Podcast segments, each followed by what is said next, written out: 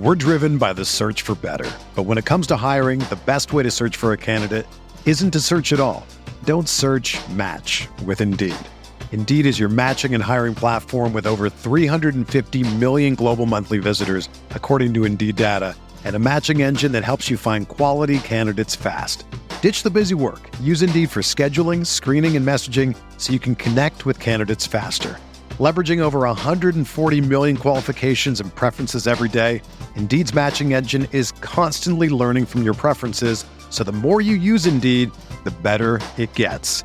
Join more than 3.5 million businesses worldwide that use Indeed to hire great talent fast. And listeners of this show will get a $75 sponsored job credit to get your jobs more visibility at Indeed.com slash BlueWire.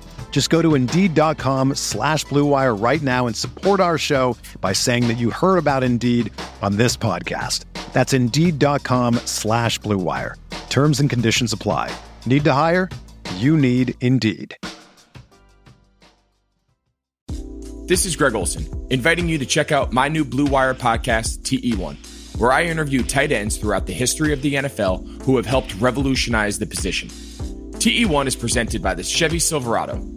The Silverado is all about grit, it's strong and dependable, exactly like playing tight end. Just like the incredible players we sit down with on the podcast, the Chevy Silverado is in a league of its own. Strong, advanced, and dependable. Download TE1 today, wherever you listen to podcasts. Blue Wire.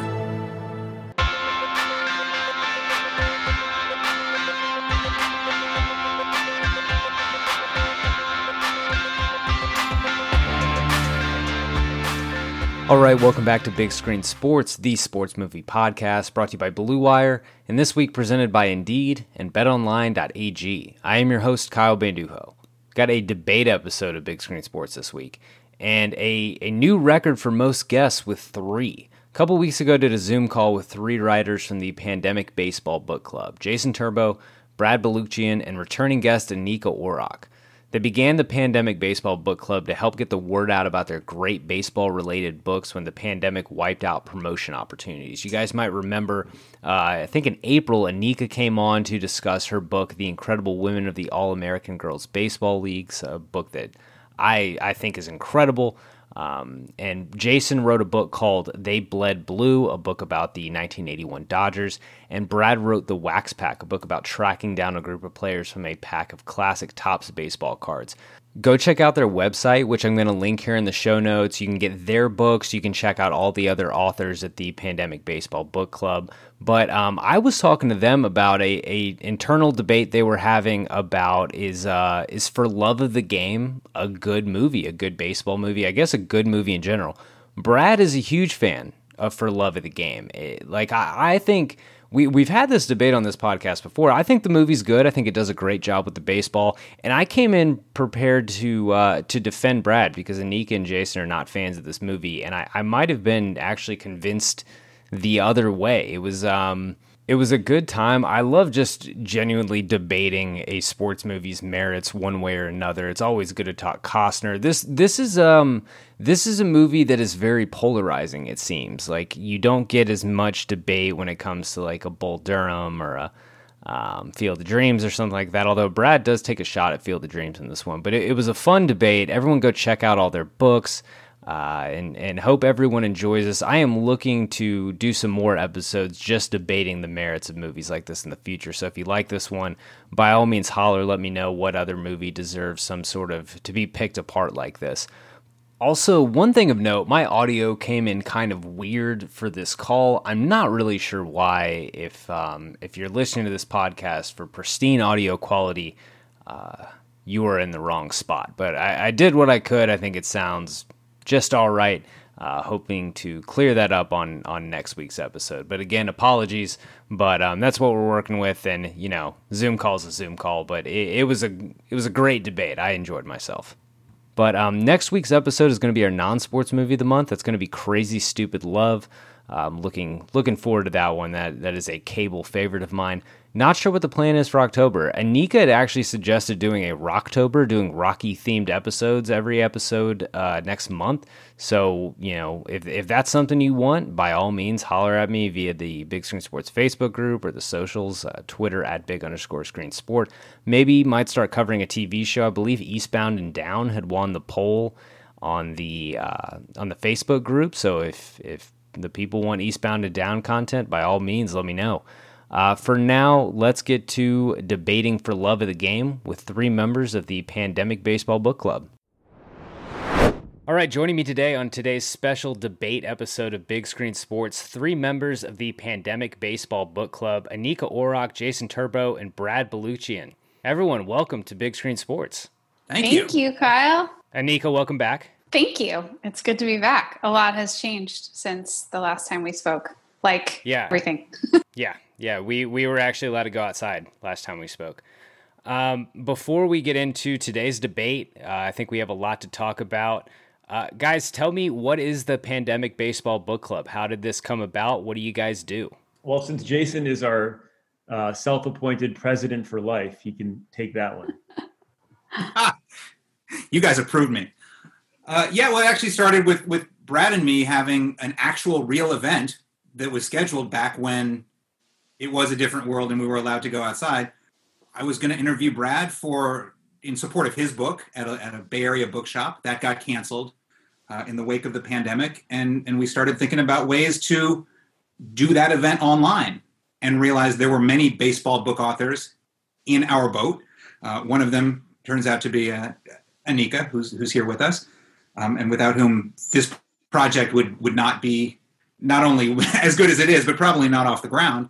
Uh, and and before we knew it, we got tons of baseball book authors, and and we're we're talking baseball literature week in and week out, more or less since March. It's been pretty great.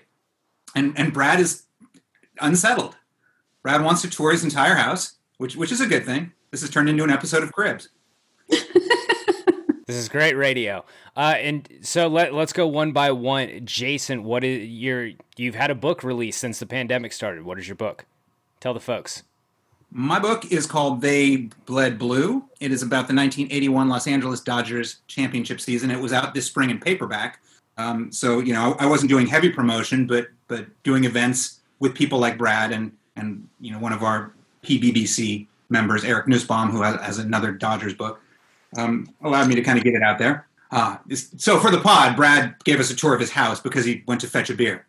Congratulations, Brad. We're, we're going to be doing a callback to your book about the Dodgers when we discuss this movie in a little bit. Uh, Brad, tell the folks about your book. I wrote a great book called The Incredible Women of the All American Girls Profession. Oh, no, wait. um, I, I wrote a book. You wish.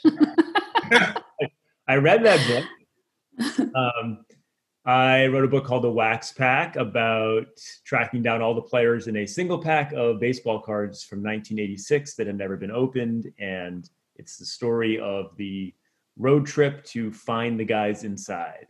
Awesome. And Anika, your wonderful book, Until Yesterday, was sitting on like on my uh, entertainment stand. We have packed it because we're moving, but it is going to go right back up. Tell the folks again about your incredible book. Wow. Well, congratulations on your move. Um, Thank you. Yeah, it uh, it is a a fully illustrated history. I guess you could call it maybe like a narrative history of the All American Girls Professional Baseball League, the women who played um, uh, starting 1943 to 1954 through World War II. Um, most people know it as what the movie A League of Their Own is based on. So I guess that would be a lot of your audience who are sports movie fans um, yeah, so I, I, I, collected stories from the women. I, you know, interviews, um, headlines, kind of stitched it all together into a narrative, and then I, and then I drew all over it. and how can everyone find your books, and where can they check out the Pandemic Baseball Book Club? pbbclub.com. Uh, one one of our prime motivations is to drive traffic to independent bookshops. Uh, to that end, we have links to bookshop.org, which is connected to IndieBound uh, on our site. You can buy any of our collective books at the site with a, a, portion of the proceeds going to independent bookshops. For some reason, it's really hard to say pbbclub.com. It is. I'm very happy I got it out. That's just because you've been drinking. Okay, so let's get into today's mission for the episode why you guys are all on a sports movie podcast. Apparently in, in your in your private debates in the pandemic baseball book club debates, uh, you guys have been talking about basically is for love of the game good, and it's it's very interesting. I've had an episode in the past with with another person who wanted to basically just discuss that this movie is good and why it's good because it, it does get some hate. What is the Brad? If you want to start, oh, go ahead. Can we can we recast this as is this movie great? Oh No. I mean, well, Brad, you're going to get the chance to say your piece. Where what what was the origin of of this debate? When did this start between the three of you? Because I've I've sensed a considerable amount of hostility while we scheduled this You, thing. you referred to the R O W. I don't know if that's pronounced Row or Row. I've never known um, as being private, but it actually went very public, stemming from a uh, pandemic baseball book club question of the week of what your favorite baseball movie is, and I very earnestly and sincerely opened my heart to explain why I loved For Love of the Game, and got shat on by uh, Anika and Jason and others. And so that opened up the very public discussion of why this movie is great or not. That one small word, others, is such an understatement. Others So, isn't. mean- yeah. First and foremost, the only right answer to that question is is Bull Durham. But I, I want to start this out. I want it, Brad. Brad, since you said for love of the game, go ahead, Jason. Kyle, one person in that question of the week answered Bull Durham as favorite baseball movie, and you're looking at him. I mean, you have very good taste. Thank you. Uh, this is the best. Anika, your your favorite baseball movie is very good too. But we're here to talk about Brad. Apparently, it's all about Brad tonight. Uh, Brad, on a typical episode of this podcast, I ask my guest, is the movie we're discussing a Hall of Fame All Star starter or bench warmer, and why? So I I open the floor to you. What is for love of the game, and why? Okay. Uh, exhibit A is my folder of show notes, which you can see is approximately three quarters of an inch thick, with all of my uh, notes for tonight about For Love of the Game. Um, and That's not real. I would I would say that For Love of the Game is Hall of Fame. Okay, you got to give us more than that, though. You you got to give us a reason. You, you're here to lay you're here to lay out your case. If for love of the game is your defendant, you need to you need to acquit them. Allow me to go to my opening statement. Um, so Is this real? Those are really notes. Okay, wait. This this is a podcast, so people won't be able to see this. But let me just let me just describe very briefly what Brad has in front of him. It's a Manila folder that is honestly at least a half inch thick, and he pulled out a page, and all I could see was typewritten, and it was full. It wasn't like a paragraph; it was a full typewritten page, and that was one of the pages. Yeah, okay. Single space. Um, I Yeah. so allow me to make my case. So this movie was appalling, Anika. Wait till you hear Brad's opening statement. So I think we have to start with the premise that movies, like literature, are art, right? They're not science. And so there's a certain degree of subjectivity that goes into this discussion. And I would like to note that we're not discussing right here what we think our favorite movie is, which is very clearly subjective. We're talking about what is the greatest mo- baseball movie of all time. And I'm here to argue that, in fact, For Love of the Game is the greatest baseball movie of all time. And you know, I think when you look at when you when you try to figure out what what the greatest is, again, there is a certain degree of subjectivity that goes into that because we're not arguing what movie has the best film editing or the best cinematography. We're we're getting at this sort of abstract notion of greatest. And so the caveat here is that you know all of us when we go into taking in a piece of art we bring with us our own cumulative life experiences and those life experiences shape our response to a piece of art. And so i recognize that jason and anika because they have different life experiences may react differently to for love of the game. But uh, i'm going to make a case in five reasons why from my perspective, For Love of the Game is the greatest baseball movie of all time. The first is that really For Love of the Game is captures the entire meaning of life. That's how profound its depth is. That's a lot deeper of a first point than I was expecting, if we're being honest. I thought it was just going to be like, oh, Kevin Costner is really good. well, I would I would say that the meaning of life is is love. And love is both loving yourself and loving other people. And um, the opposite of love is not hate, it's fear. And this book is about accepting fear to the point where you are able to live your life in a loving way. That's how profound for love of the game is. And to show you what I mean by that, it's what I what for love of the game really is about is very much like the wax pack. It's about vulnerability. And it is a realistic, well acted depiction of its two main characters' ability and willingness to finally open up and be vulnerable to each other. And so, what I think is so on this first point, what's so great about it is that in a lot of rom coms like this, you know, at least one of the lead characters that ultimately falls in love is looking for that, right? It's sort of looking for love and meaning, meaningful connection. And what I love about this movie is that both of the two leads, Jane, played by the great Kelly Preston, and uh, Billy Chapel, played by Kevin Costner, both of them start the movie in a place where they're really not looking for for love. They're actually very happy in their lives. You know, he's this Hall of Fame pitcher. She's this successful editor for Elle magazine. Um, you know, raising a single child, and in fact, the whole movie, the the storyline between between the two of them plays out as a series of them basically protecting themselves, and then little by little opening up, lowering their guard, hurting each other, in ways that I think are actually pretty realistic to a lot of romantic relationships where it's not this, you know, I mean, from the very beginning, they're kind of they're kind of protecting themselves, you know. So you have this beginning, you know, the very beginning when he comes and sees her car broken down on the side of the road, and her first reaction is to put her hand up and say, like, go away. Right? And then they they get together they have sex and it's gonna is it gonna be this one night stand? And then they, ha- they make a date for their next date and she almost doesn't show up because she's so worried she's so protective of herself. And then you know they they go out they start seeing each other sort of casually and then billy kind of lowers his guard and, and invites her down to spring training and kind of shows some vulnerability only to have her reject him and hurt him. But then he goes off and bangs the masseuse and then she shows up un, unannounced and hurts his and, and he hurts her feelings because she sees the masseuse that he just banged.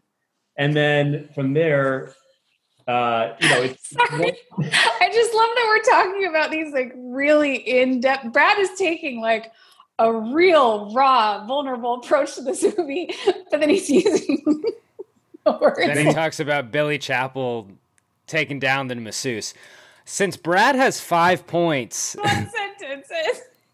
Since Brad has five points, instead of him instead of him laying out all five of these and and then I think I think Anika and Jason need to be able to give their rebuttals point by point. Brad, do you have more on your your first first point?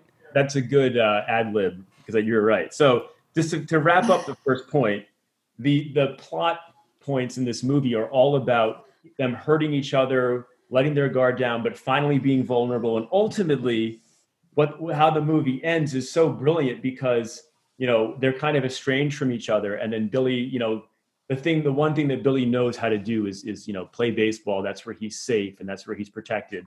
And he goes out there and he does know how to basically fully immerse himself and expose himself to his fears in baseball and he's able to do that to believe in himself to to throw the perfect game and then right after he's done the most amazing accomplishment you can have as a pitcher he realizes it's not good enough because and he's there's that that so i cried six times in this movie. And the sixth time was when he's sitting on his hotel bed after the perfect game. And rather that should be the the the you know highlight of his life. And instead he's sitting there sobbing because he realizes that baseball is not life that in the that within the confines of baseball he can be vulnerable but he's too scared to to he's his fear has too much of a grip on him to be real and vulnerable with Jane, with the you know this this woman he has this relationship with, and it's not until that moment that he has that epiphany, and then he goes and finds her in the airport, and finally lets his guard down enough to take a chance on their relationship. So all of that is to say that this movie is about much more than baseball. It's about fear, it's about love. And in that sense, movies like Bull Durham and Field of Dreams, which get into really are more insular in their scope about baseball, they're, they're not as ambitious as this film. So, listeners of this podcast will know that I am a, a big softy. I love a good sports movie cry, but this is not one of those movies. So, you saying you cried six times has me like, because like I love a good movie cry. Like, I, I, I get teared up in like a Knight's Tale, but this ain't it. Uh, Come on, Kyle. It's interesting that you went with this as point one because I would say that in the sports movie the sports movie debate about this one, I think the romantic subplot of this movie is what gets criticized the most. I mean, like obviously R.I.P. Kelly Preston. This uh this isn't this isn't her most beloved role for a lot of people. Uh, Jason, I want to I want to turn it over to you first on Brad's. What do you think of the the romantic plot subplot of For Love of the Game? How did that how did that strike with you? I will say that the movie Brad described sounds really good. I think I want to see it. I would see it. Took those bones for a movie and had halfway competent production. You could make something of that.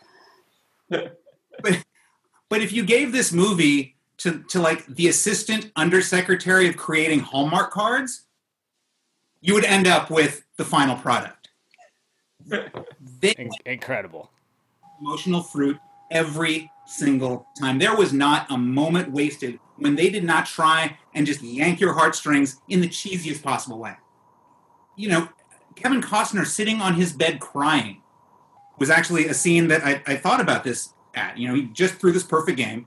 The movie is told, you know, flashbacks during during the perfect game. He keeps flashing back to his relationship, and he's sitting there weeping and I realized, holy shit, the crappy Disney soundtrack music that is playing underneath this scene has been playing underneath every scene. It's been one long crescendo through this entire movie, and I, it washes. I believe, I, I believe, you're referring to Basil Poledouris' score, which I take exception to you describing as uh, Disney whatever. Crappy Disney soundtrack? Sorry, Basil. No, per, no, no personal offense. I'm sure you're a very nice person. Do you know Basil, Brad? but let's also look at the romantic construct, because, like you say, Costner meets Kelly Preston on the side of the road while her car is broken down.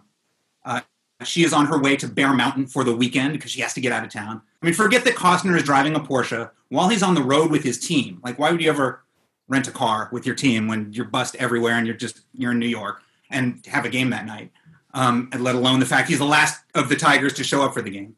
But she's on the side of the road kicking her car. He stops. Literally, not another not another car passes them for the duration of their conversation until the tow truck arrives. I'm thinking about Kelly Preston as this kind of woman who would go to Bear Mountain for the weekend, and the kind of woman who would spend the night with a ball player the first night she meets him, and then halfway through the movie, she's like, oh, I got to go take care of my kid who's home alone. Wait a minute. What is happening here? You want to build up these situations and these scenes with with literally no tether to reality.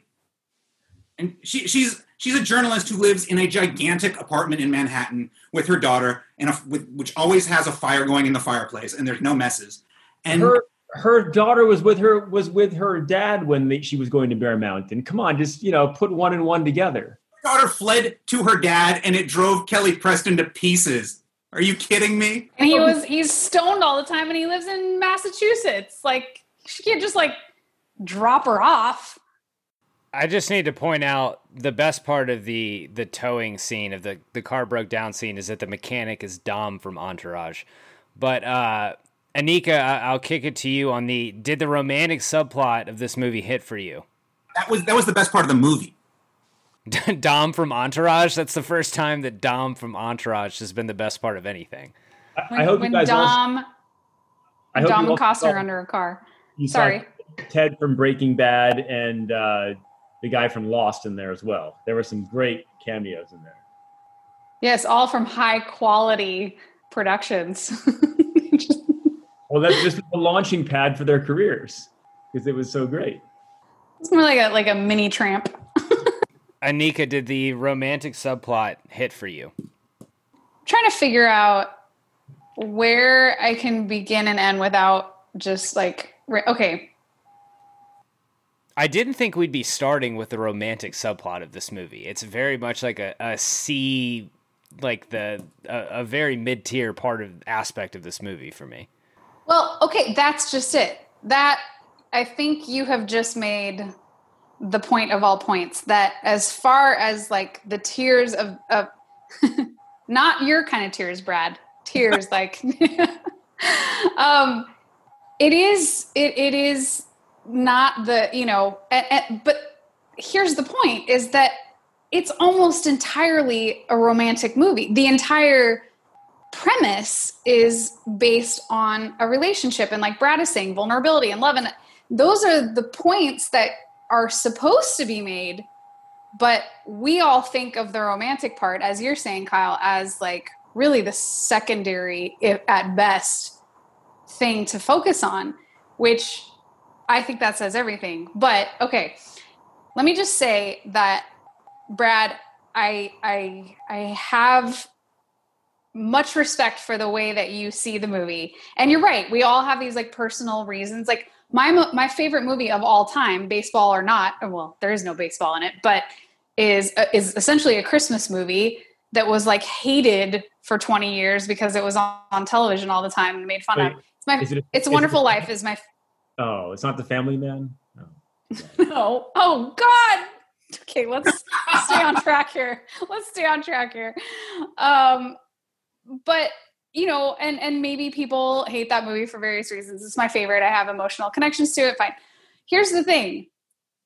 I love all those points, and I can when I hear you talk about it, I feel like that's the director in the room telling everyone how he sees this film being played out and it just so royally missed like there, it's missed opportunity after missed opportunity after missed opportunity. In my mind i feel like the production it i feel like had the directing and the acting just even those two things been above subpar those points would have been made and that movie could have been made. But here's the problem is that i couldn't feel emotionally connected to anything because i couldn't get 30 seconds into anything and feel something. I, I could even get past inconsistencies like where the hell this daughter come from?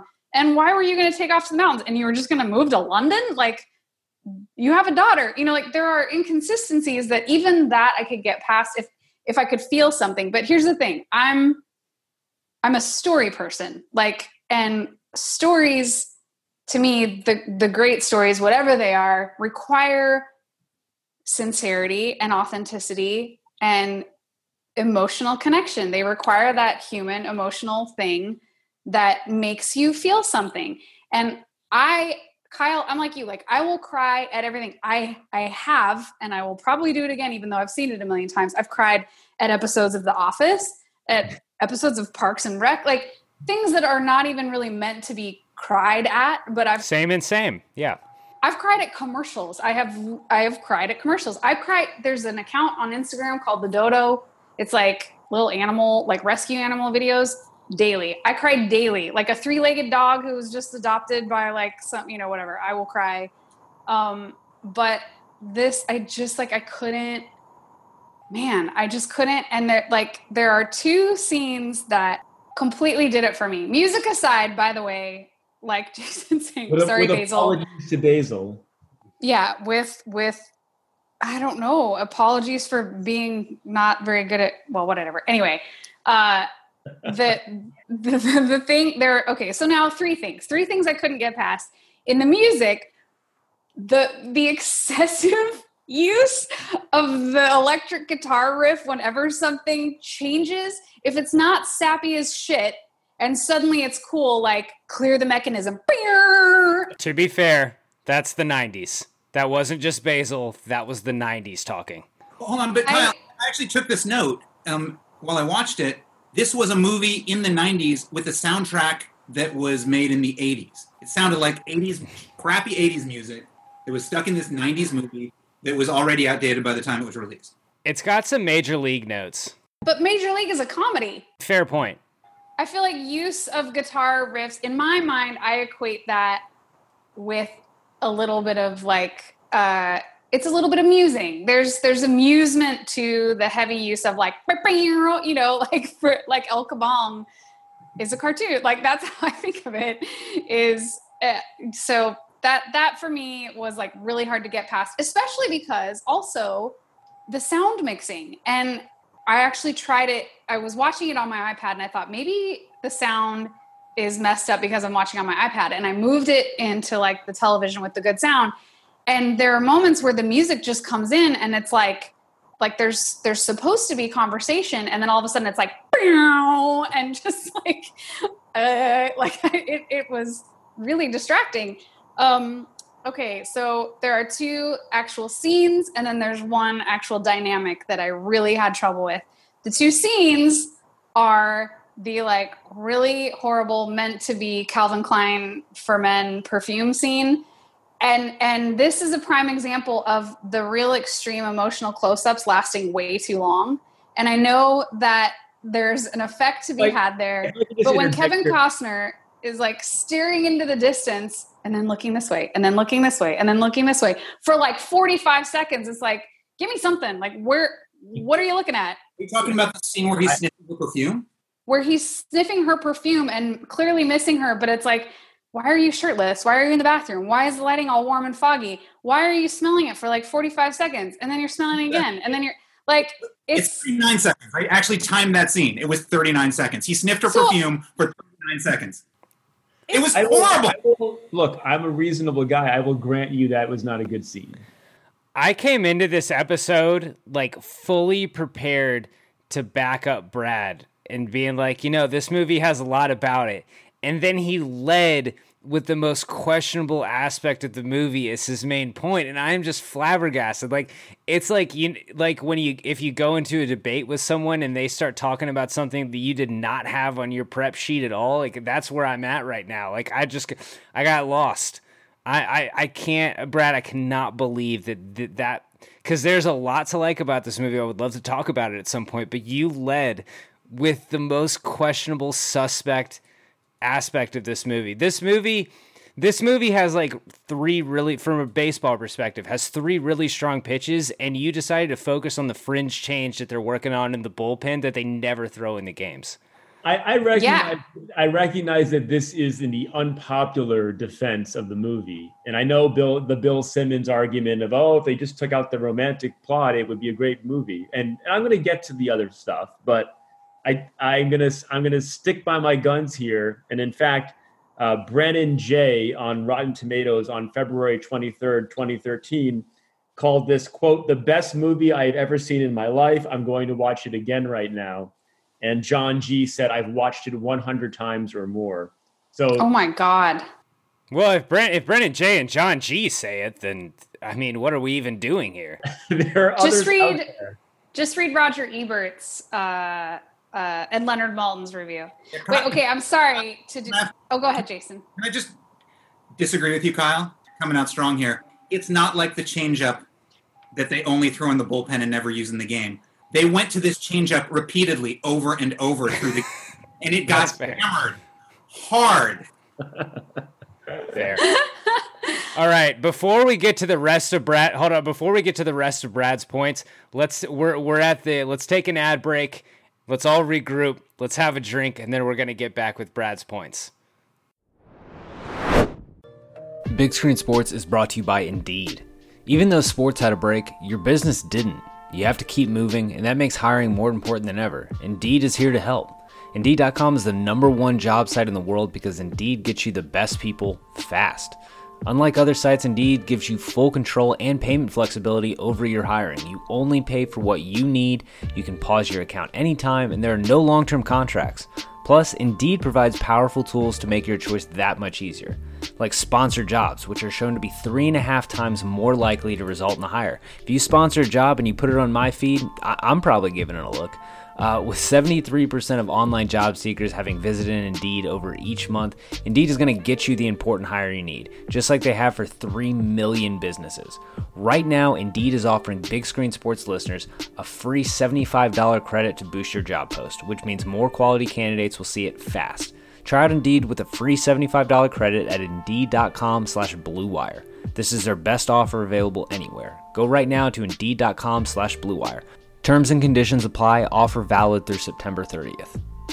Big Screen Sports is always sponsored, as always, by our old friends at betonline.ag. The wait is finally over. Football is back. So is gambling. So is me losing money on the Cowboys money line, which just happened as I'm recording this ad. But uh, you might not be at a game this year, but you can still be on the action at BetOnline. BetOnline is going the extra mile to make sure you can get in on every possible chance to win this season. Game spreads, totals, team, player, and coaching props. BetOnline gives you more options to wager than anywhere else. You can get in on season opening bonuses today. Start off wagering on wins, division, and championship futures all day, every day. Head to BetOnline today and take advantage of great sign-up bonuses. Don't forget to use promo code BLUEWIRE at betonline.ag. That's BLUEWIRE, all one word. BetOnline, your online sportsbook experts. All right, and we are we are back from our from a, a much needed ad break. Anika, I, I want to kick it to you. Uh, before we get into more of Brad Brad's points, I think you had something more about the the romantic subplot of this movie? Well, okay. Women and baseball, uh, there's there's a that's a whole different relationship, and that has been uh, very interestingly represented in film. I think. Uh, oddly enough, even though Bull Durham, I feel like there's like some definite stereotyping there. Susan Sarandon is is a is a likable character, and she's got a different kind of confidence and strength. Not to bring in another movie, but here's the thing that I, I just like I I felt like as far as baseball movies go, and again, rest in peace, Kelly Preston, but man, I I wanted to freaking like just slap her. Like I, I get that there's I get that there's vulnerability, but here's the thing. I'm a woman and I know how this shit goes. And I don't think she was vulnerable. I think there was a vulnerability in that she had a daughter and maybe she was a little skeptical and she had obviously had some sort of bad relationship. But what I saw was her being like just a really annoyingly manipulative, manipulative woman and needy and just like the whole like okay, the conversation with spring training when she calls, she's like, "Well, I just don't know." And I just you know, she puts up the whole I'm not like that Okay, and also lines like this I don't screw like that. and then the line when he pulls over when her car's broken down and and like the whole oh no no no it was what about and then when she shows up for spring training and, and there's the whole well what about like i do my thing you do your thing we're not going to obsess we're not going to she goes i was that was a lie i was trying to be the man it was like oh my god but she's the the conversation with like well, I don't know if I want to come down. Well, And then he's like, okay, well then fine, don't come down. And she's like, wait, wait, wait, wait, let's start over. Let's start over. That whole thing, that drives me crazy. And she was just like, it, it drove me crazy. I just thought she was like a needy, clingy, hot and cold, manipulative. And he was just being him. And then he tells her to get lost and she goes and cries, but then she comes running back. But I, the, the scene where he cuts his hand, that was the one that really did me in where I was like, this is no longer even slightly believable. That was like two guys with an iPhone being like, okay, man, now you're going to come out of the snow and the blood's going to be spurting and you're going to stumble. That was like the worst, the worst thing ever. And then to see her like cut across and like snow sprays, but the road is clear. There's no snowbanks in the road, but she has to like hit one for effect. And the whole airport thing, like I'm going, I'm not going. It, it just, I got so tired of her, I could hardly stand it. And then the worst part was that when she's actually crying when he pitches a perfect game, she's not actually crying. Like you can't even work up a real tear. It's like a full on Elmer's glue line down her cheek. It just I think the I think it comes down to and you mentioned Saran and you mentioned Bull Durham. When you leave when you leave Bull Durham, you know that that Crash and Annie have just electric chemistry and you fully expect them to be together for the next 20, 30 years following Crash in his managerial career to all these little minor league towns eventually making it to the show. You don't have any confidence that Costner and Kelly Preston are going to be together in a year. Just none. And they just don't have that chemistry. So, with that, Brad, your first point took about 30 minutes. So, uh, let's turn the page. Let's go to the next. Give me something to, that I can defend you with here. help me help you, Brad. I just want to clarify that to summarize my first point, it was not really the romantic subplot. It was that this movie explains the meaning of life, which is even more ambitious than than we are describing it. And that's how profound it is. That's why life is so sad. okay. Brad, I have a I have a challenge for you. I'm sorry to interrupt, but you I know that you are um, rather savvy in the online dating world. Mm-hmm. And I think you've mentioned a few times that like there are things like there are questions that you put on your dating profile and depending on like silly things like for instance what is one of them like personalized license plates or something you know they're like things that that's my weed out question like right off the bat yeah. a weed out question that's what you call it okay yeah. I challenge you to just put on your profile that you think for love of the game is the greatest baseball movie of all time i guarantee you that'll that'll do well Put it with what kind of women? I'm just saying. I'm just challenging you to put it on there. I'm really curious what happens. And well, and considering and, the entire extent of my current dating pro- profile says proud owner of a VCR, if I put a semicolon and put and for love of the game is the one VHS that I own, we can really do a test here. So I'm willing to ch- do that experiment and report back. Okay. Hey, Kyle, before before I move on to Brad's second opus point, yeah, I, I, before we move too far off of Kelly Preston, um, in order to get the female perspective in my life, I watched this with my entire family, my my teenage son. my, so now, not just you, your entire family's mad at me now. They, they honestly, they all are. Um, one of my wife's comments halfway through was, "They re- they really want Meg Ryan for this role, but could not afford her, and this is what they ended up." Ooh. Oh, that's tough. Very smart woman. I, I got to give her. I said that same thing. Meg Ryan would have been really good in this movie. I said Ooh. that exact same thing, and there was a moment. I don't remember what the moment was, but there was a moment where I was like, "Man, they were going for Sleepless in Seattle, but they like slid right past it and off the road." She would have been coming right off. You've got mail too. She still would have been. Oh, God, what could have been? Okay, Brad, you Brad, you need to come with something good for this second point, or we're going to have to end this podcast in a, in a like a knockout. Really, uh, this movie of all base, it has the most realistic, entertaining, and creatively shot baseball of any baseball movie. Let's fucking go, Brad. That's the shit I needed 30 minutes ago. That's that's the direction we need to go. That's what we need to talk about. Vince yeah, Scully should have been mentioned like an hour ago.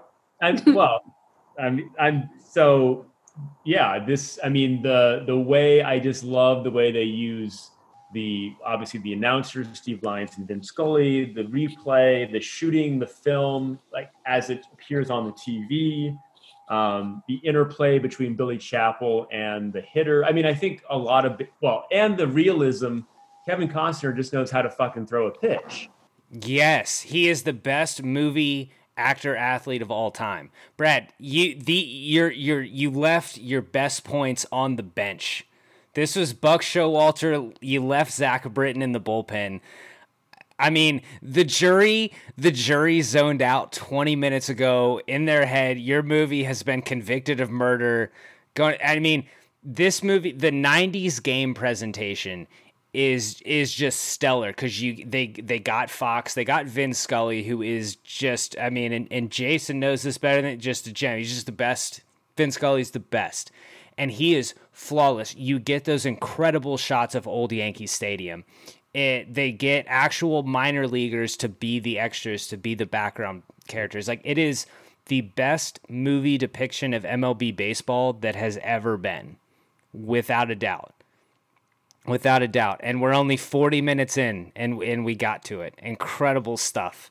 So it's not, it, and on top of that, the a lot like you know a lot of the like the Nuke LaLoosh wind up is terrible in Bull Durham. You know the the the scenes of the guys talking on the field like this is this is good stuff because you like okay I will argue that Crash Davis and Billy Chapel are not that different actually as characters and so if you're to love Bull Durham, you better love, I mean, if you love uh, Crash Davis, you better love uh, Billy Chapel because Costner he has perfected that slightly arrogant, dickish, you know, but charming and aloof veteran ball player, right? And he just, there's so many, I mean, I'm going to mix my points here a little bit. So many, I mean, so many good lines in this movie like the the dialogue is actually pretty good. For example, uh, when Frank Perry, the manager, comes to take him out of the game, and you know, in like the seventh or eighth, and you know, he's like, "I want you to pat my ass, leave me in the game," and then Perry was walking by He's like, "Where's my pat?" Like just good deadpan humor. Um, Frank Perry, played by Oscar winner J.K. Simmons, they have a great. This movie has a great of of they have a pretty good cat. Like Costner is the best you can get for a baseball movie. I will watch anything he's in. J.K. Simmons, Oscar winner, fantastic and everything. Uh, name name is yeah, John C. Reilly. Inc- incredible range. Can't and it is surprisingly like when you see this for the first time. I saw this at an age where I saw this after I had seen Talladega Nights. And so I was like, ooh, I don't know if this is for me. And then he is very good. John C. Reilly is excellent. Like John C. Reilly, the incredible thing about him is he is in a movie like this, a movie like Boogie Nights, and a movie like Talladega Nights, and he's really good in all three, doing three very different things. He's fantastic. And the movie it captures a lot of nuance about baseball really well. Like the, I mean, in all seriousness, like having talked, done my book, and talked to all these players for the Wax Pack some of the things that come up, like where in the beginning when he's talking to John C. Reilly, and he's like, um, and and or Gus, the character Gus is like, how long has it been hurting? And he's like, my shoulder's not hurt. And he's like, so how long has it been hurting? Like like that kind of thing where you don't show that you're hurt. You know, all that stuff is very real, and and so I think they captured a lot of the the relationships between baseball players and how baseball players you know try to protect themselves like really well in all these little subplots. And like, you know, it's a little bit cheesy, but I love the thing with with the, his friend Birch, who now plays for the Yankees. And you know, he says like, "I'll miss you the most, Scarecrow." You know, when he's when he towards the end of the game, uh, that line with between him and Jane when he says, she says, "Do you lose very much?" And he says, "I lose. I've lost 134 times." And she says, "You count them?" Like that's good writing. Jason, I want to kick it to you. What are your thoughts on the actual the baseball, the in between the lines in this movie? So I, I went into this movie hoping that Brad would prove me wrong, and for the first you know unknown number of minutes, I was thinking, oh, maybe, maybe he's right and I'm wrong because it's a baseball scene. It's a pretty good baseball scene, right? The baseball is good. Um, it it it's it's it doesn't look like actors on a ball field. Costner is more or less capable of playing a pitcher. I mean, I agree he's the best actor as baseball player out there. Um, you know, Ricky Ledee, Yankee legend, was in this movie. I don't know how. I just saw his name in the credits. Um, they got a bunch of mi- they pulled a bunch of minor leaguers for it. Yeah, yeah. So they started talking and it all went to hell. And, and I'm sorry, Brad, but the dialogue was not good. The dialogue between ball players was not good. Um, the "Where's my pat" line was good. You, you picked the one good one. I'll give you that. Um, but you know, I, I, find this on my page. Um, he's out there feeling tired on the mound, and, and I'm going to paraphrase here, but John C. Reilly, his catcher, is out there going, come on, we believe in you. You can do it. We're here for you. And that's his pep talk. And it, it goes right back to the Hallmark card, and it, it made me want to vomit. I mean, it, it, Jason, I, I have to, I have to, I have to counter your point here, because when the when John C. Reilly comes out and he gives the "We don't stink right now" speech, that for me is the best part of the movie. The where the, we don't stink right now. We're the best team in baseball right now. We're gonna back you up. That is so. This movie is very much. It is kind of like an early incarnation of the Gavin O'Connor style of sports movie, which he did Miracle, he did Warrior, he did The Way Back, that recent Affleck movie. That is built on getting the chills. In a Gavin O'Connor movie, like in Miracle, and Miracle and Warrior are far better movies than this movie, but it is built on giving you the chills multiple times in the movie and making you care. And that, for me, that we don't stink right now speech gives me the chills a ton. I get the chills a couple times in this movie, which is tough to do for a movie that doesn't have me like fully bought in. But I will say that speech and a couple of the others are one of the things this movie does really well. Yeah, I mean, I think I think you might have just hit it.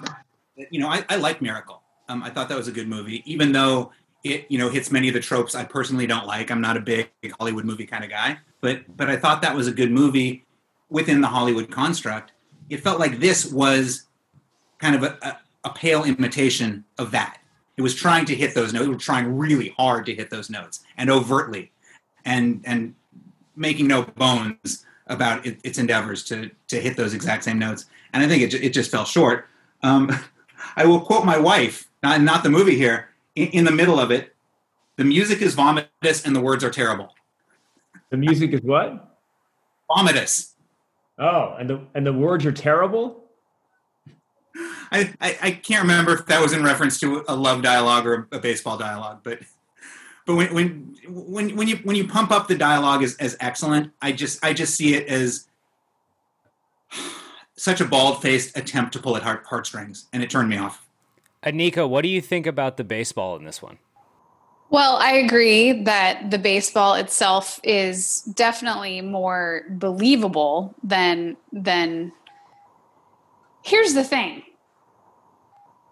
That there are so many elements to making a film. Okay, if you're making a film about a relationship, okay, you have to have understanding about relationships and there has to be things that ring true that you identify with. It's almost like a comedian getting up and telling jokes and the best jokes are the ones that are like, "Oh my god, that's so true." Like that's why Jerry Seinfeld is successful. He points out those like weird little random things that we all understand. I think you have to hit on that with, you know, say you're making a romantic movie, okay, you have to hit on that in some way or another. If you're making a sports movie, there has to be that same element of believability. You have to, it's a tricky thing. You have to be able to convince fans of that sport people who who know that sport and you also have to entertain people who don't know that sport so that's a tricky balance and you can't like you can't get way too into the baseball thing to the point where people who don't understand baseball are like well i don't understand this movie you know so i think they did an okay job with with that but for me it, it's it's it's not watch you're not watching a baseball game you're watching a movie. So the believability factor has to be fluid and it has to be consistent. So my skewed view of the whole film and my like constant eye rolling i think really affected I, I i had to pause and go into each scene. I'm not kidding. Literally going into each scene trying to take it for what it was and not let the scene before it or everything else that was happening affect how I thought of it. So the baseball parts, the big takeaways for me were 100% Vin Scully. And here's the thing is that Vin Scully, I think was the best actor in the movie. Vin Scully and the bartender in the airport bar to me were the best actors in the movie.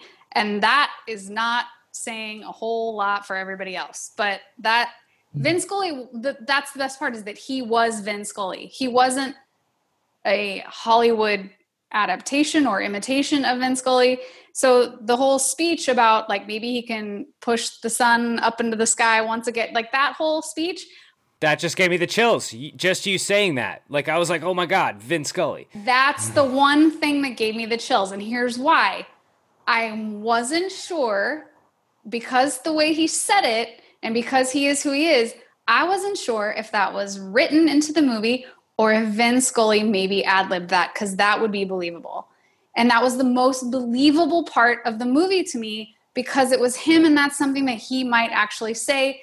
And that's something that might actually get me choked up. Listening to him tell stories. I mean, I, I'm a Giants fan. The Dodgers are our our nemesis, but I will follow Vin Scully to the ends of the earth. I will I that I miss him so much because I miss Giants Dodgers series where I could toggle back and forth with radio broadcasts. That's how effective he is. So for them to use, I mean, and I read that they had like a $50 million budget and they lost a shitload of money on this movie. And I hope they gave like 20 million of that to Vin Scully because he was, he was the baseball part of that movie to me.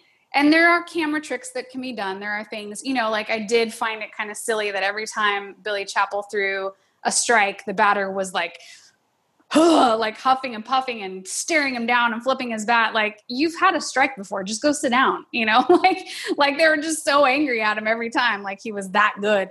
Um but everything else you know it was fine and it was believable. And i do like that every ballpark scene took place in yankee stadium because it's kind of iconic and it's where the story takes place even though he's a detroit tiger and you know i like that dynamic but yeah i think as far as baseball goes uh Vin Scully was it. And the bartender. I liked her. I thought she was the most believable, particularly female, but the most believable character in that movie. Brad, point two went over a lot better than point three. So what uh or then then point one. So what is what is point three? What what else do you have for us defending this movie? I feel like we've already talked about the entire thing. Having the Detroit having a pitcher at the end of the line in a, in a meaningless game for his team, and that team being the Detroit Tigers, is goddamn brilliant. and more ballsy than most baseball movies are willing to be, right? The fact that, I mean, this is what I thought like the whole, let's not underappreciate the decision that's there in the beginning of the game, which is do you retire or not?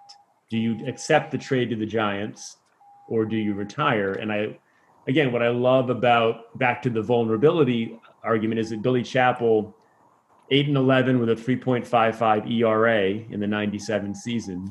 After a 19 year career, traded to the Giants, decides that he rather than be a shell of himself, he is willing to to welcome in the fear, the vulnerability of, of going on to whatever comes next in his life at age 40, uh, not doing what he knows and what comes easy to him, which is baseball, but actually deciding for love of the game that he's going to retire.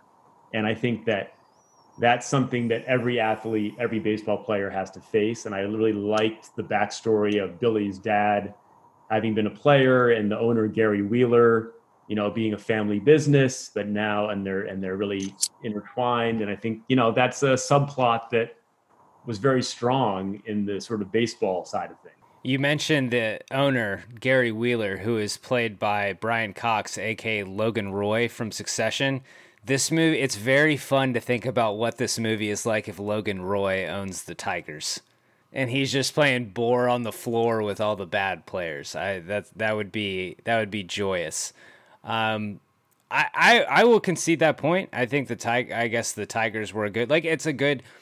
I think it is. It's funny. The, the most recent episode of this podcast covered Everybody's All American, which is another movie that has a great premise and it just doesn't land. But it's about an athlete just uh, dealing like the the toughest thing for any athlete to deal with is age. Uh, it's every athlete deals with it. It comes for everyone. Um, it's a it's a struggle, and it's it's a it was a good theme for this movie to tackle. Um, I would have liked to have seen more more of that. Uh, Jason, what are your thoughts? Yeah, I mean, like Brad's previous points, it sounds good. I mean, I, I am behind it. If, if if it was executed with a modicum of of believability, it would have been better. Um, but having him be a tiger was fine having him be at, at, the end of the line was fine. I mean, you talk about his his parents, his his dad being a ball player. He's there throwing a perfect game, and he gazes off, into the upper deck, and there in the ghostly white light is his mom and his dad staring down at him so peacefully with again the crescendo crappy Disney strings behind them. You guys have hearts of stone. Oh my goodness. In black and white though, like I That's the thing. It was it was throwing all those big chill darts at the board, and unlike a movie, I'm just gonna reference the god Gavin O'Connor again. Unlike Miracle and Warrior, where almost every time he throws a, a, a chill dart at the board, it almost always hits. In this movie, like some of those darts hit the board, and then some of them hit the waitress who's bringing drinks to someone. Like it's it's a variety of dart accuracy in this movie. And like, yeah, that's one that just that doesn't hit. I applaud them for trying though. can, can you check to see if Anika and Jason have a pulse right now? I just want to want to make sure they're. Yeah, oh they're- don't don't do not turn my my yeah don't don't don't turn my exceptional understanding of of good film into me Hey, being a heartless jerk.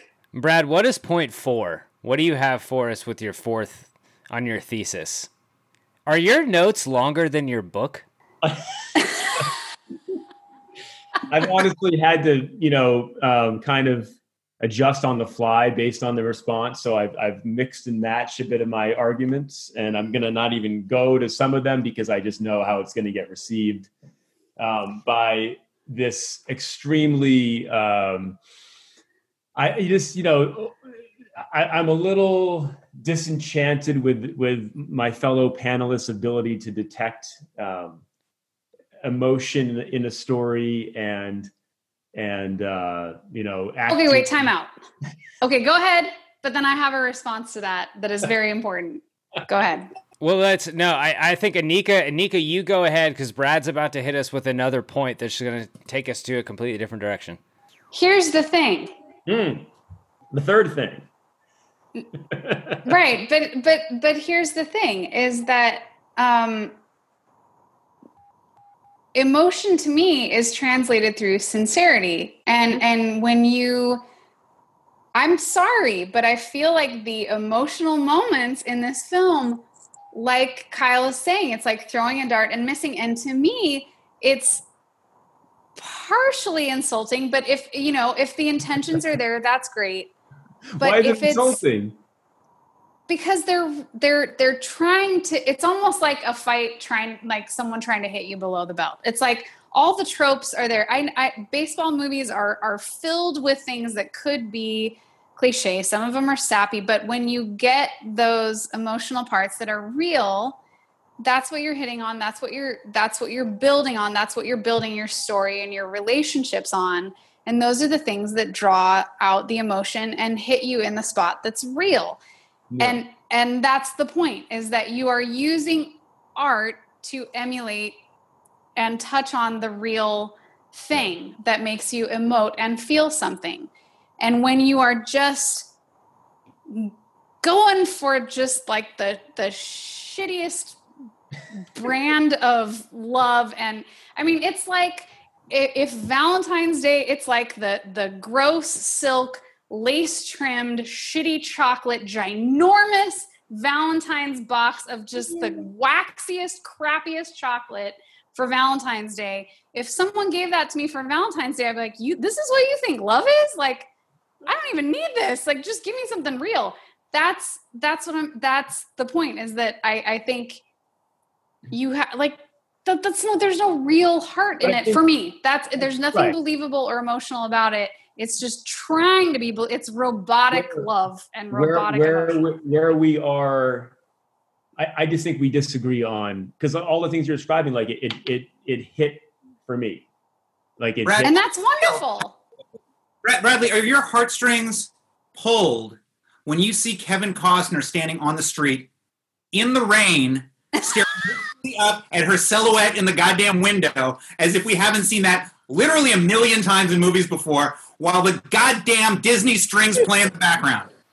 pulling That up his collar they cut out the part where he pulled out a saxophone They- again that, that was that was too not obvious. that was not the strongest scene i mean it's not it's it's not flawless it's not flawless um but i know i mean at, at this point, like we're not gonna, you know, we're just gonna.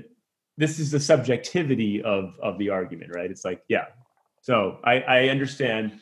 Uh, I do think that if you look at Rotten Tomatoes, this movie has a 46 score from the critics, but a 75 from the audience. And so I do think this movie has broader appeal than people realize. I think that that the movie is more well liked and appreciated than is often thought. I think this movie has cable and MLB network appeal because you can catch there's enough of this movie where if you can catch it at the right 2 to 3 commercial stretch, you can get some good stuff and then go about your day. Right. I mean, I actually I'll just briefly say that I actually uh, thought that Kelly Preston was fantastic, and that that I th- I thought she did a, a good job in her in the acting. I thought the character was likable, just like I thought Kevin Costner was likable. But both of them had flaws, which I thought was part of what made you know their characters overall likable.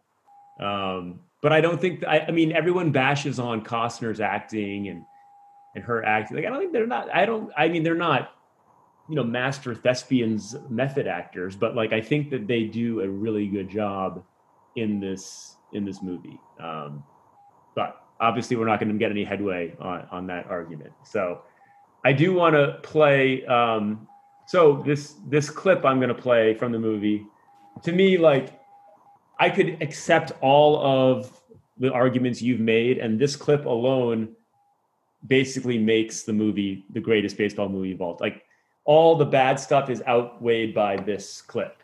So, um, I'm bored. I'm very nervous about which clip you're going to show. I'm gonna just share my screen. Hold on. Okay.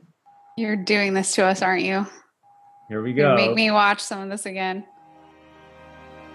And you know, Steve, you get the feeling that Billy Chapel isn't pitching against left-handers. He isn't pitching against pinch hitters. He isn't pitching against the Yankees. He's pitching against time. He's pitching against the future, against age, and even when you think about his career, against ending. And tonight, I think he might be able to use that aching old arm one more time to push the sun back up in the sky and give us one more day of summer. Right there. I mean, yeah, we just we just talked about that. You picked oh, the best we, scene in the movie. It's it's like what nine seconds long. it, it's a that is a beautiful, beautiful like that. You can stack that up with anything that's happened in any other baseball movie ever, and it, and it and it fits. It is just you know th- this movie is good in glimpses, and that's the best glimpse. I feel like I like this movie less now after this. and even to your point, to your point, that nine second scene was less than a quarter as long as Kevin Costner sniffing the perfume. See, okay, there are so many scenes. That's the thing. Okay, here, here, here's one interesting um, little side note: is that I realized halfway through watching this that I had never actually finished it, and then I, I kind of took a little mental trip like when have i i know i've seen this when have i seen it and i realized that i've never finished it and then i recalled two times when i started it and i never made it past the halfway point. and one of those times is on a six hour airplane ride where there's nothing else to do but i i picked something else because i made it halfway through and i couldn't finish it but the the point being that i made it to like a certain point in the movie and then I paused it and I was like, well, how much of this is left? There's got to be maybe like a half hour. I'll go for, you know, a walk and I'll come back. And I hit pause and I looked at the little time bar and I was like, there are 55 minutes left. Oh my God. Like, I mean, almost the length of an actual baseball game, right? Um, but when I got to the end, one note I left for myself was that the movie could have been a normal length if they just would have like trimmed the scenes where Costner is staring into space thinking. But here's the thing, you don't know what he's actually thinking about. You just know he's smelling perfume and he's like he is he thinking of her or is he like, is this white diamonds? No, this is Chanel. No, it's white diamonds. No, it's Chanel. Like he could have been thinking anything. And and the moment when he's standing out there in the rain, is that him? Is that her? Is the guy with her? Is she looking at? And then it's like an extreme pixelated, you know, Sony five megapixel, my grandma's digital camera view of Kelly Preston in the window with her eye frozen for like not a quick glimpse. It's like nine seconds of Kelly Preston's eye looking between the curtains. It's like, where was the editor? They could have just you, you. We got the point. We got the point. But then it just dragged. Also, the uh, the other line: the cathedral that is Yankee Stadium belongs to a chapel. Chills. Um. Another Vin Scully line, but chill. Was great. Vin Scully was unabashedly great in this movie. Vin Scully was really good. Other facet. And he's on social media now, so we can tell him. I do. I do think that um, that again, if we're going to go back to the greatest argument, like if you go back and you were to watch Field of Dreams, like that movie vastly overrated. Oh, Brad, you're on the wrong podcast, sir. and you're on the wrong planet, sir. If you, if you actually watch that object, you know, you, you try to you try to really analyze it. I think this movie, you know, for the perception is that it's not as good, but this movie is actually a, a better film than Field of Dreams. Brad, I came here. I came here ready to be in your corner. I, I came here to be be your Mickey, to you my Rocky, and I'm I'm standing in Apollo's corner at this point. Brad, Brad, your defense of this movie is Field of Dreams is overrated. How does that work? Field of Dreams is fucking beautiful. This feels very political to me. You know what I'm realizing in this, and I, it may be because I've had like two full Fernets, but I feel like I feel like Kyle is the undecided voter. Jason and I are like the full on progressive, and Brad is like Brad. You have what a PhD. Uh, like you're you you discovered species of insects like you are a very intelligent human and you're you're you're but you've been watching too much OAN. That you definitely feel like that's the confusing thing. You really feel these things, and you're putting out these really great points that when I hear you say them, I'm like, yes, yes, yes. But wait, but wait, but wait. There is no, this does not add up. And I feel like this is um, I feel like this is like somewhat of a microcosm of the current political state that we're in, where I feel so bewildered by your points. Like I want to melt onto the floor. I am I am I'm so confused that you could be you could have such conviction. At, at the start, at the top, Kyle, you were saying like the different rankings and like Hall of Fame, All Star. So let's have you guys give your ranking of this movie. I mean, before this started, this was an all star for me. I'm still going to say it's an all star, but it's not a perennial all star. I think this does, as someone who does a sports movie podcast, it does too good a job with baseball for me to not say that it's a it's an all star. I still I still will watch it when it's on. Jason, what about you? I, I have a guess. Good job with baseball, but I'd rather just watch actual baseball if, if that's the case. Um, before I, I give a, a, rating, I would like to say, like, like I referenced before, I watched it with my wife, who did, cares nothing about baseball but loves a good romance, um, my 15 year old daughter, who, who cares nothing about baseball but loves a good romance, and my 12 year old baseball obsessed son. My daughter walked out at the one hour and 12 minute mark. My baseball obsessed son walked out at the one hour and 13 minute mark. And my wife, very grudgingly, out of love and respect for our relationship, stuck it out to the end. And her quote at the end was, I can't even give it a two. That I even give it a one is for the scene where Costner's in his tidy whities. Kevin Costner, hot dude. Hot dude. Hot dude. Um, because because I don't even appreciate him that much or in that way. I literally I give it a one. I give it like a half. This this movie made me angry. We're gonna call that a bench warmer. Anika, what about you? Oh, bench warmer, one hundred percent. Um, I, I have to say, okay, so we we fairly recently moved to Nashville, and I was in the middle of writing my book when we moved here, and then went through the whole rigmarole of like publicity and getting ready for my my book tour, and then the pandemic happened. So I we haven't really we are discovering local restaurants via takeout. So we're trying to be, you know, trying to support local spots, trying to try new stuff. It's been hit or miss, but we tried a place last night which I won't name, but if you log on to my le- my Yelp, I'm sure you'll find, you'll find bad review soon enough. We got uh like it it was like a wood fire pizza place, very hipstery, whatever. Okay, twenty five dollars for a pizza that ended up being like the size of my two hands put together. Eighteen dollars for an heirloom tomato salad that was honest to god four slices of tomato with some basil leaves. Not even kidding. To the point where I opened it, but this is like three quarters of the way through this movie, and we bring this food home, and I open it, and I'm like, I, I was I was beside myself to the point where I, I I made like an instant parallel between the two, and I started drafting a Yelp review for this restaurant saying that if this restaurant if, if restaurants were baseball movies this restaurant is for love of the game and here's why. And i wrote, I wrote the whole thing and i I haven't posted it yet, but it's going to be posted because it was so disappointing. It was like, you cannot charge $18 for four slices of tomato. But I made all these parallels and they made perfect sense at the time. And I'm sure they'll make sense again when I when I post it. But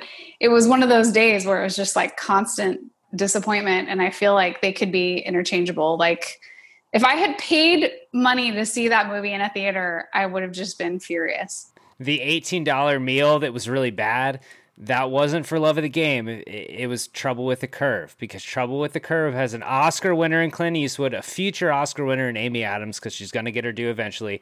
Uh, Justin Timberlake, very charismatic, has a very strong cast, and it's the worst baseball movie of all time. So that was that was that. Um, all right, I want to guys, I want to wrap this with with something that might be a tall task for Anika and Jason. I want to hear how you guys would improve this movie.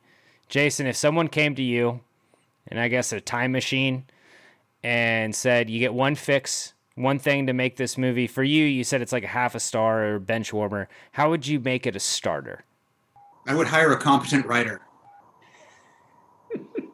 Ideally, someone who spoke English, but not necessarily.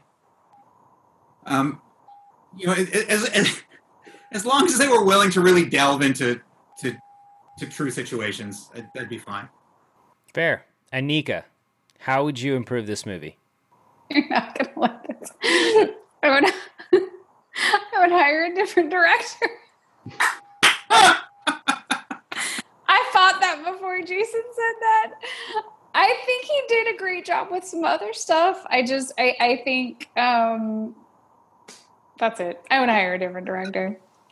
Me personally, I would cut the entire romantic subplot and I would make this the uh, it would be the same format, but instead of cut scenes between him and Kelly Preston, it would just be more cut scenes kind of going through his career where you get more bought into this guy's career. I would get a throwback if you could find someone who could be a young Costner, you know, holding up the jersey at a draft press conference or something like that. I would get really bought into that because again, that's it's something just like everybody's all American where it's very, you know, it's um it's something we see in real life all the time is athletes struggling with aging and to the the big thing at the end of this movie is not him getting together with Kelly Preston and finally committing to that or whatever the hell that's going to be.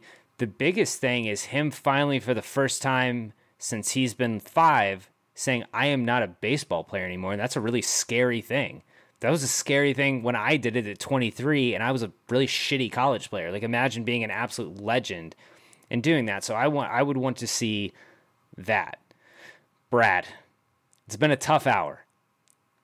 You've you've been subject to some ridicule. Would do you have any improvements for this movie? What would you if you had to if you had to give like a, a Twitter a tweet length summary of this one or, or pitch to this one? Why someone should watch this? Why they should care? What is it? Well, I think actually the end of the movie, it, the fact that they didn't you know make it like oh you know that they're going to last forever is actually really good. Like i like the again i like the uncertainty of like they they kind of had this moment of again finally letting their guards down but you don't know what's going to happen. And you know maybe there should be a sequel to this.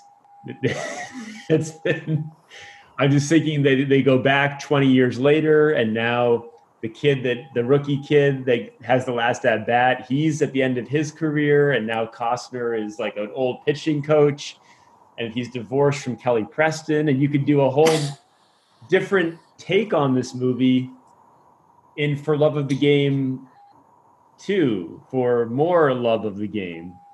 Uh, more love. Dumb and Dumber. uh, and I think, well, but I think to, to, improve the original, I think you would just need to uh, cut. I think you could cut like a good 25 minutes out, out of this movie. I mean, two hours 18, it could be like 150, 155. And like the scenes that you guys like, yeah, we could, we could get away with, you know, less long close ups on Costner's face. Um, but other than you know other than that i think i, I think that they they generally struck a good balance between the baseball and the romance and that that pacing although slow you know it was a good back and forth. So again it it it holds up uh 21 years later. It's ready for a sequel. Um, it's underrated it's the best baseball in any baseball movie by far. Um, that I will agree with. That not maybe not the best. It is the best depiction of Major League Baseball. I, I think that is fair. After this episode, if you know if, what your what your listener feedback is uh, on this movie, everyone go hit up Brad at Waxpack Book. I believe that will be sent to him. Uh, everyone, I appreciate you guys taking the time dealing with with Brad's points on this. Brad, I appreciate you being able to lay out some, some very wild theories about what makes this movie good. I'm gonna I'm gonna have to go. I'm just gonna be thinking a lot tonight about this. Uh, Jason, start with you. Where can the folks follow you on social media? Where can they check out your book? I'm at Baseball Codes uh, and baseballcodes.com. I blog regularly about the unwritten rules of baseball uh, and, and, and tweet as well.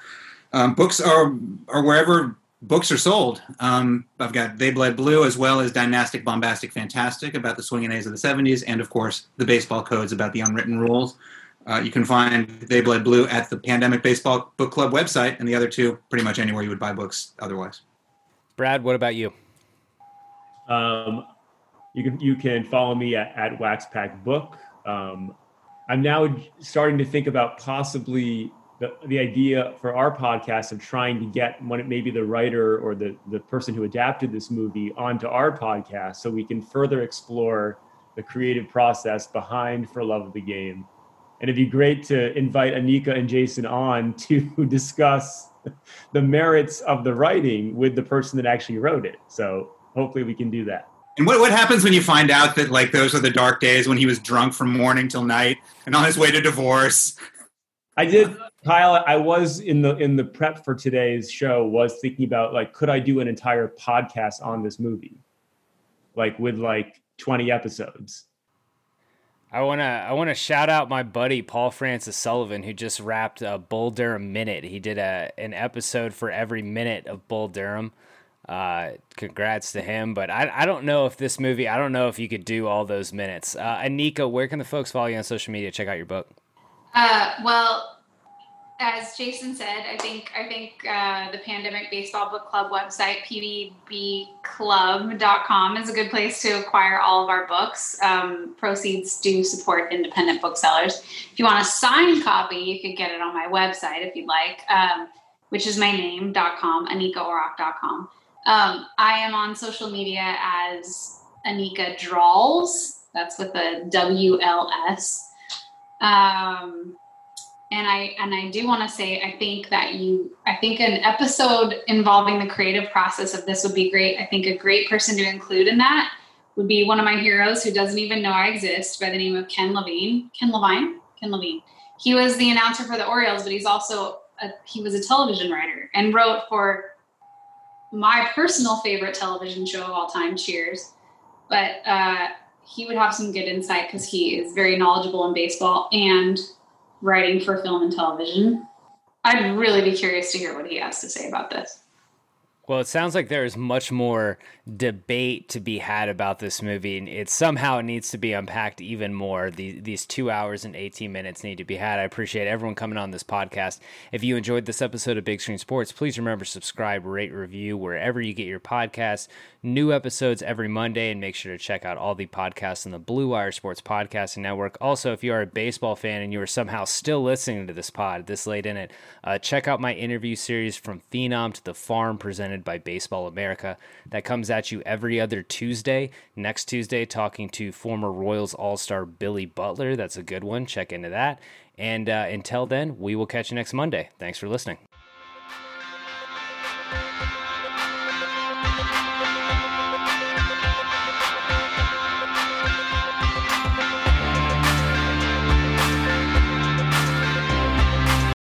Whether you're a world class athlete or a podcaster like me, we all understand the importance of mental and physical well being and proper recovery for top notch performance. That's why I'm excited that Unifyd Healing is sponsoring podcasts on the Blue Wire Network. Unifyd Healing is a new and super innovative global network of wellness centers powered by Energy Enhancement System, or EE System.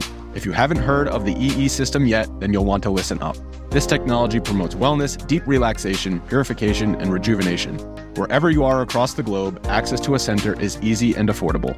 Interested in experiencing the EE System technology for yourself? Go to unifydhealing.com slash bluewire to learn more and find a center near you. That's unified, U-N-I-F-Y-D, healing.com slash bluewire. No material or testimonials on the Unifyd Healing website are intended to be viewed as medical advice or a substitute for professional medical advice, diagnosis, or treatment. Always seek the advice of your physician or other qualified healthcare provider with any questions you may have regarding a medical condition or treatment and before undertaking a new healthcare regimen, including EE system.